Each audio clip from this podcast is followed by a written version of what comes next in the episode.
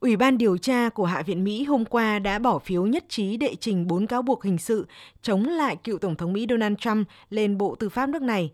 Các tội danh được đề nghị bao gồm xúi dục hỗ trợ giúp đỡ nổi dậy, làm gián đoạn thủ tục chính thức của Quốc hội, âm mưu đánh lừa nước Mỹ và âm mưu khai man với chính phủ liên bang.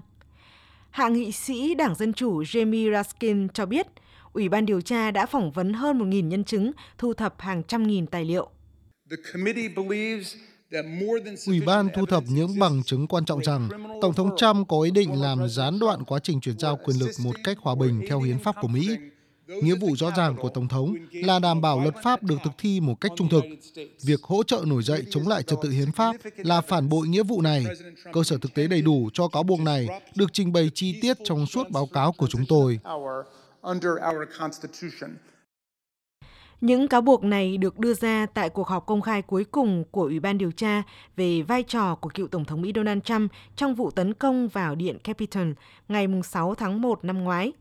Trước đó, Đảng Dân Chủ lập luận rằng những tuyên bố sai sự thật của ông Donald Trump về gian lận trong cuộc bầu cử Tổng thống năm 2021 đã dẫn đến cuộc bạo loạn vào ngày 6 tháng 1 năm 2021 hàng nghìn người ủng hộ ông Donald Trump đã xông vào điện Capitol, cản trở việc công nhận chiến thắng của ông Joe Biden.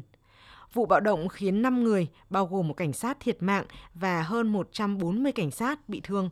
Hiện Bộ Tư pháp Mỹ từ chối bình luận về yêu cầu truy tố của Ủy ban điều tra Hạ viện. Trước đó, cựu Tổng thống Donald Trump phủ nhận mọi cáo buộc, đồng thời cho rằng cuộc điều tra có động cơ chính trị khi ông tìm cách trở lại nắm quyền. Trên nền tảng mạng xã hội Truth Social, cựu Tổng thống Donald Trump cho biết những người này không hiểu rằng khi họ truy đuổi tôi, người yêu tự do sẽ tập hợp xung quanh tôi. Điều ấy khiến tôi mạnh mẽ hơn, thứ gì không hạ bệ được tôi sẽ làm tôi mạnh hơn. Theo ông Donald Trump, Ủy ban điều tra đưa ra những cáo buộc giả tạo vốn đã được đệ trình trước đó trong nỗ lực luận tội ông lần hai. Dự kiến báo cáo đầy đủ của Ủy ban điều tra sẽ được công bố vào cuối tuần này.